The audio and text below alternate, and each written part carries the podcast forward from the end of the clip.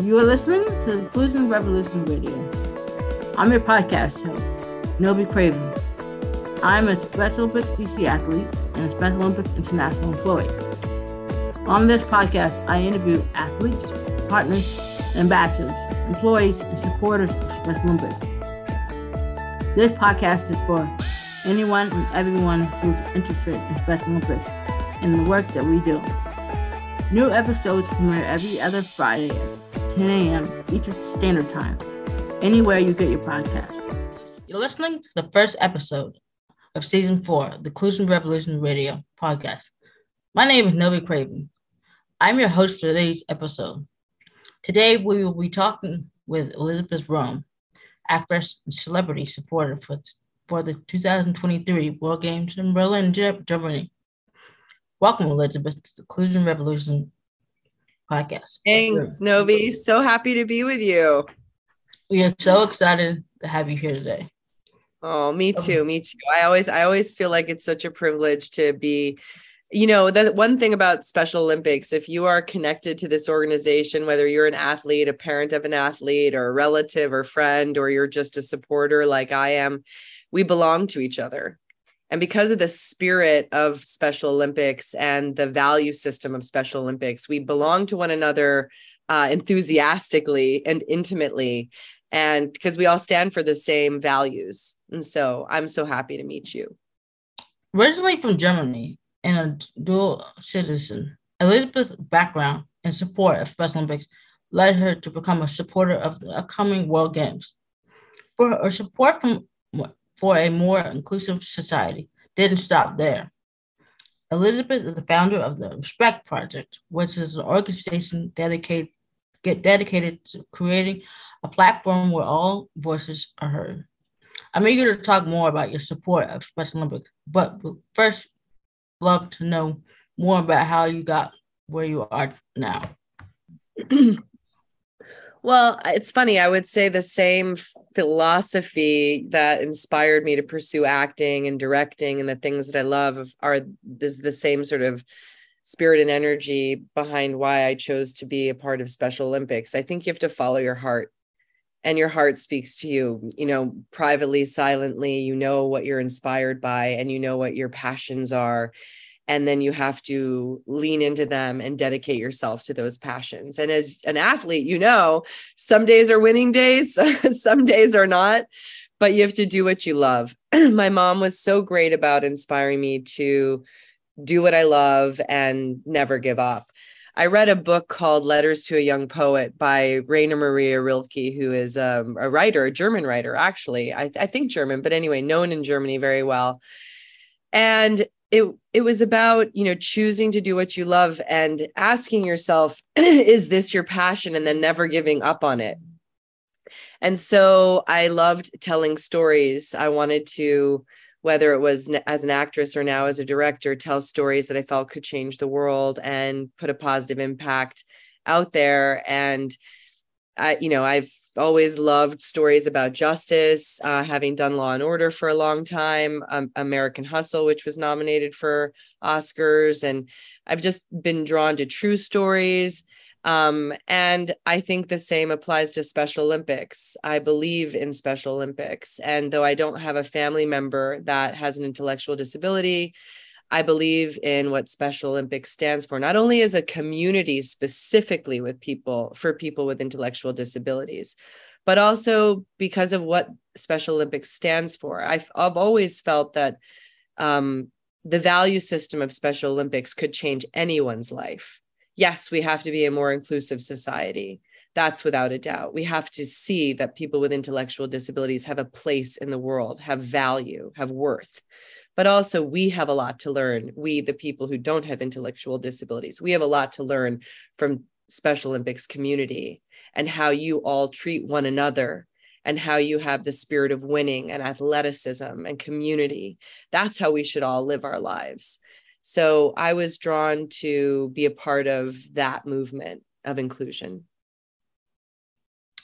Why did you pursue acting and what have what have been what has been your favorite moment navigating this career path?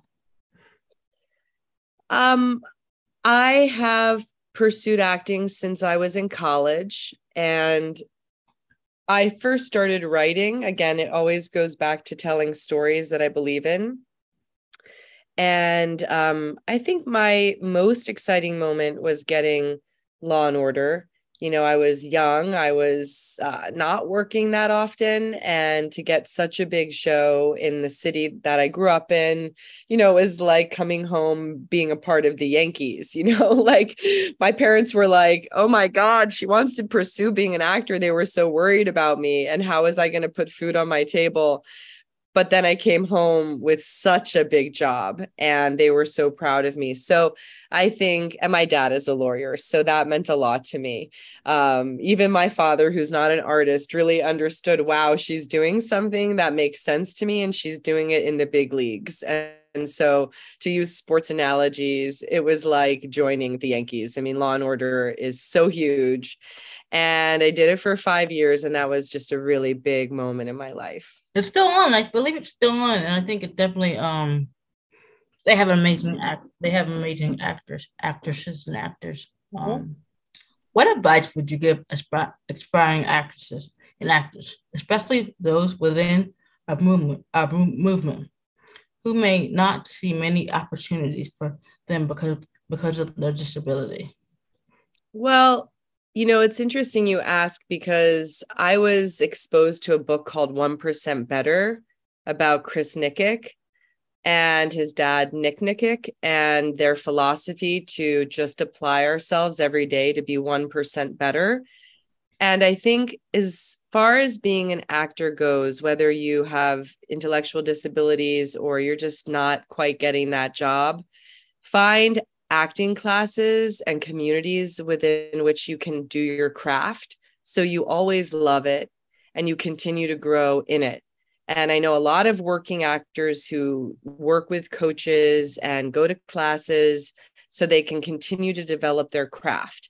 When we think about it from an athletic point of view, athletes have coaches and the top top athletes in the world have coaches and they change coaches in order to challenge themselves or you know sort of focus on something different that they need to work on. And so i would say to non-working actors who have a big dream you know to find ways to do your craft to keep growing and to keep loving it so that you are prepared for when that moment comes to you to do the role of your lifetime that you're you've been dreaming of your whole life I actually have the book rights with Chris and Nick to tell this story about Chris's journey to become an Ironman, the first Ironman with Down syndrome. And I'm going to direct it. And so I will be looking for an actor who has ID to play Chris. And uh, to anybody out there listening, I hope you're the one. you know, definitely. Um, I watched you say the opening ceremonies. Um, the other day, and Chris, Chris, they featured Chris, and you know, definitely seeing how far he's come. It's definitely um, amazing to you know know somebody that really has overcome his abilities to do anything, and you know, the crowd was just amazing, and I think that definitely having you know doing a lot of marathons he's done and definitely showing the world that you know just because he has disability does not mean he can't do anything. He can't write a book. Right. And the same thing goes with you, Novi. I mean, look right. at you, you know, you were, you know, an athlete in, you know, seven different fields of athleticism. You, you know, were posters throughout the world, you know, being this superhero right. for Special Olympics. You now have this podcast, you work internally with Special Olympics and marketing and branding. I mean, you're a force to be reckoned with. And I think as far as um, you know athletes and people like you and chris who've really done extraordinary things with your life you're an ins- you should be an inspiration to anybody not just people with intellectual disabilities. You have not let any obstacle get in your way and make you give up on yourself. And i'm sure there were days when you did want to give up and when you cried and you felt it you know worried or scared or like you couldn't do it or you were being pushed to your limit. But that's what life is like and everybody can inspire one another to to achieve their greatest version of their life and i and you guys inspire me to do the best i can do well thank you so much i really appreciate the kind words i definitely um, you know, definitely will follow, you know, definitely um, take that along as I go. Can you tell me more about the Respect Project? I created the Respect Project two years ago to have conversations based in respect and diversity. Um, I felt like the essential topics of our time are pretty ageless, you know, whether it's happiness or excellence or courage or you know anything that applies to you know how we can all exist in this world and thrive and live our best lives um, i invite people from diverse backgrounds um, diverse ethnicities genders social economic uh, places in the world to come and discuss topics. So i believe that not only should we respect one another but by respecting one another we have more self-respect. And when we have more self-respect we navigate our lives more carefully. My mother always told me to never be reckless with other people and to let people be reckless with me and i think the more self-respect we um, cultivate in our lives the less reckless we will be with others and so this was my attempt in having you know, balanced, inspiring conversations that were based in strong principles about essential topics of the time to create solutions in, I think, a complicated world with complicated people. Um, and finding what connects us as basically ultimately the same, even though maybe the melting pot isn't really a melting pot. We're all different, and therefore we shouldn't try to be like one another. We should be inclusive and accepting our differences and be inspired by our differences. So that's those are the principles behind these conversations. I do one a month. And because of COVID, I've been doing them online. What has been the most impactful respect talk to you? Um, I think the most impactful one I've done um, was with Timothy Shriver, it was with his organization Unite, and we did it with founding uh, members of the organization. And it was interesting to me that even though they worked together and they created this movement together, Unite, um, that, you know, part of respect is listening to one another's stories, is hearing what each person individually feels about their life and what they're doing with those feelings and how they're navigating life. And so I thought it was really moving that even great warriors like these founding members of Unite, you know, they also needed to hear one another and communicate um, about their individuality. So, um, you know, I think the movement of Unite and all of those individuals who created it, and Timothy Shriver also being a member of the Shriver family. And we know Eunice Shriver started Special Olympics. I mean, the heart and soul of that man and those individuals, they are so committed to a united world um, that I just was touched forever by these people and will forever consider them friends and do I would do anything for them because their mission in life um, is so clear and inspiring and real. I mean, talking to Timothy Shriver feels like the most comfortable, real conversation because he's so authentic um, and so clear in his purpose in life. I, I just, I really can't say enough about how moved I was by that conversation. I would love to talk more about your role leading up to World Games. How how how are you working with athletes to get them prepared? Um, I'm looking so forward to going to the World Games in 2023 in Berlin um, because I'm from Germany. Uh, I was born there. Um, so it's going to be really exciting for me to be a part of the international family of, of, of Special Olympics and be a part of the athletes um, competing there. Uh, so I'm just, you know, getting geared up to promote it and you know, helping to get more volunteers and to make it a great event. So I've been looking forward to it for the last year, and I'll be looking forward to it until the last day before we get there. Definitely, I, I know a lot of athletes are going, preparing for Berlin in Germany. One of the things I've always been impressed by with Special Olympics athletes is that they make room for each other. And that's sportsmanship. You know, when an athlete beats another athlete and the other athlete says, good game, you know, it's like that spirit of inclusion, of acceptance, of celebration, of excellence. And, you know, you guys are so uh, dialed into elevating each other, inspiring each other, making room for each other, passing the torch to the next athlete. Um, that it's really not only just about winning, it's about inspiring the new generation, the next generation of athletes, and making room for each other. Because even though it's about excellence with sportsmanship, it's also about, you know, inclusion of of all of you know of all athletes in the world of special olympics. And I, i've always been impressed with how you make room for each other. And you know your time you know may be up or that you have to sort of step aside and and and someone else comes to the forefront and you celebrate that. And i think that's what inclusion means to me.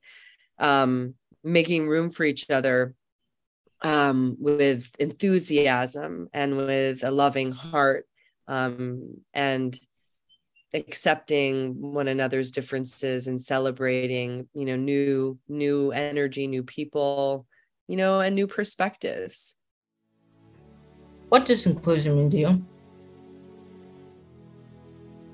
Hmm. i think life is um, delicate and um, we don't know how long we are here on this planet, and every life has value. Um, I think the importance of understanding how inspiring people with intellectual disabilities are and can be for others, even if in your life you don't have somebody in your family that has an intellectual disability or you don't have the family legacy to continue to to foster you belong in Special Olympics. You belong with this community. And this community's spirit and principles can be applied to anyone and everyone's life. We all have value. And as long as we breathe, we should be treated with justice, equity, you know, inclusion, and a beautiful, embracing spirit of diversity. I have learned from you guys um, that there's nothing I can't do so I hope that for others, they can look at people um, coming from all walks of life, especially people with intellectual disabilities, and see the extraordinary things that they're doing. And maybe they can even up their game. So, again, inclusion for me equals um, Special Olympics. And I stand for Special Olympics not only as somebody who believes in every single one of you, but also because it's a philosophy that I feel can be applied to all of our lives. Thank you, Elizabeth, for joining Inclusion Revolution podcast. It was great to talk to you today about how your journey has connected you with Special Olympics movement. We appreciate all the work that you will continue to do for the Inclusion Revolution. Thank you for listening to the Inclusion Revolution Radio. Don't forget to subscribe. Tune in again in two weeks for a new episode.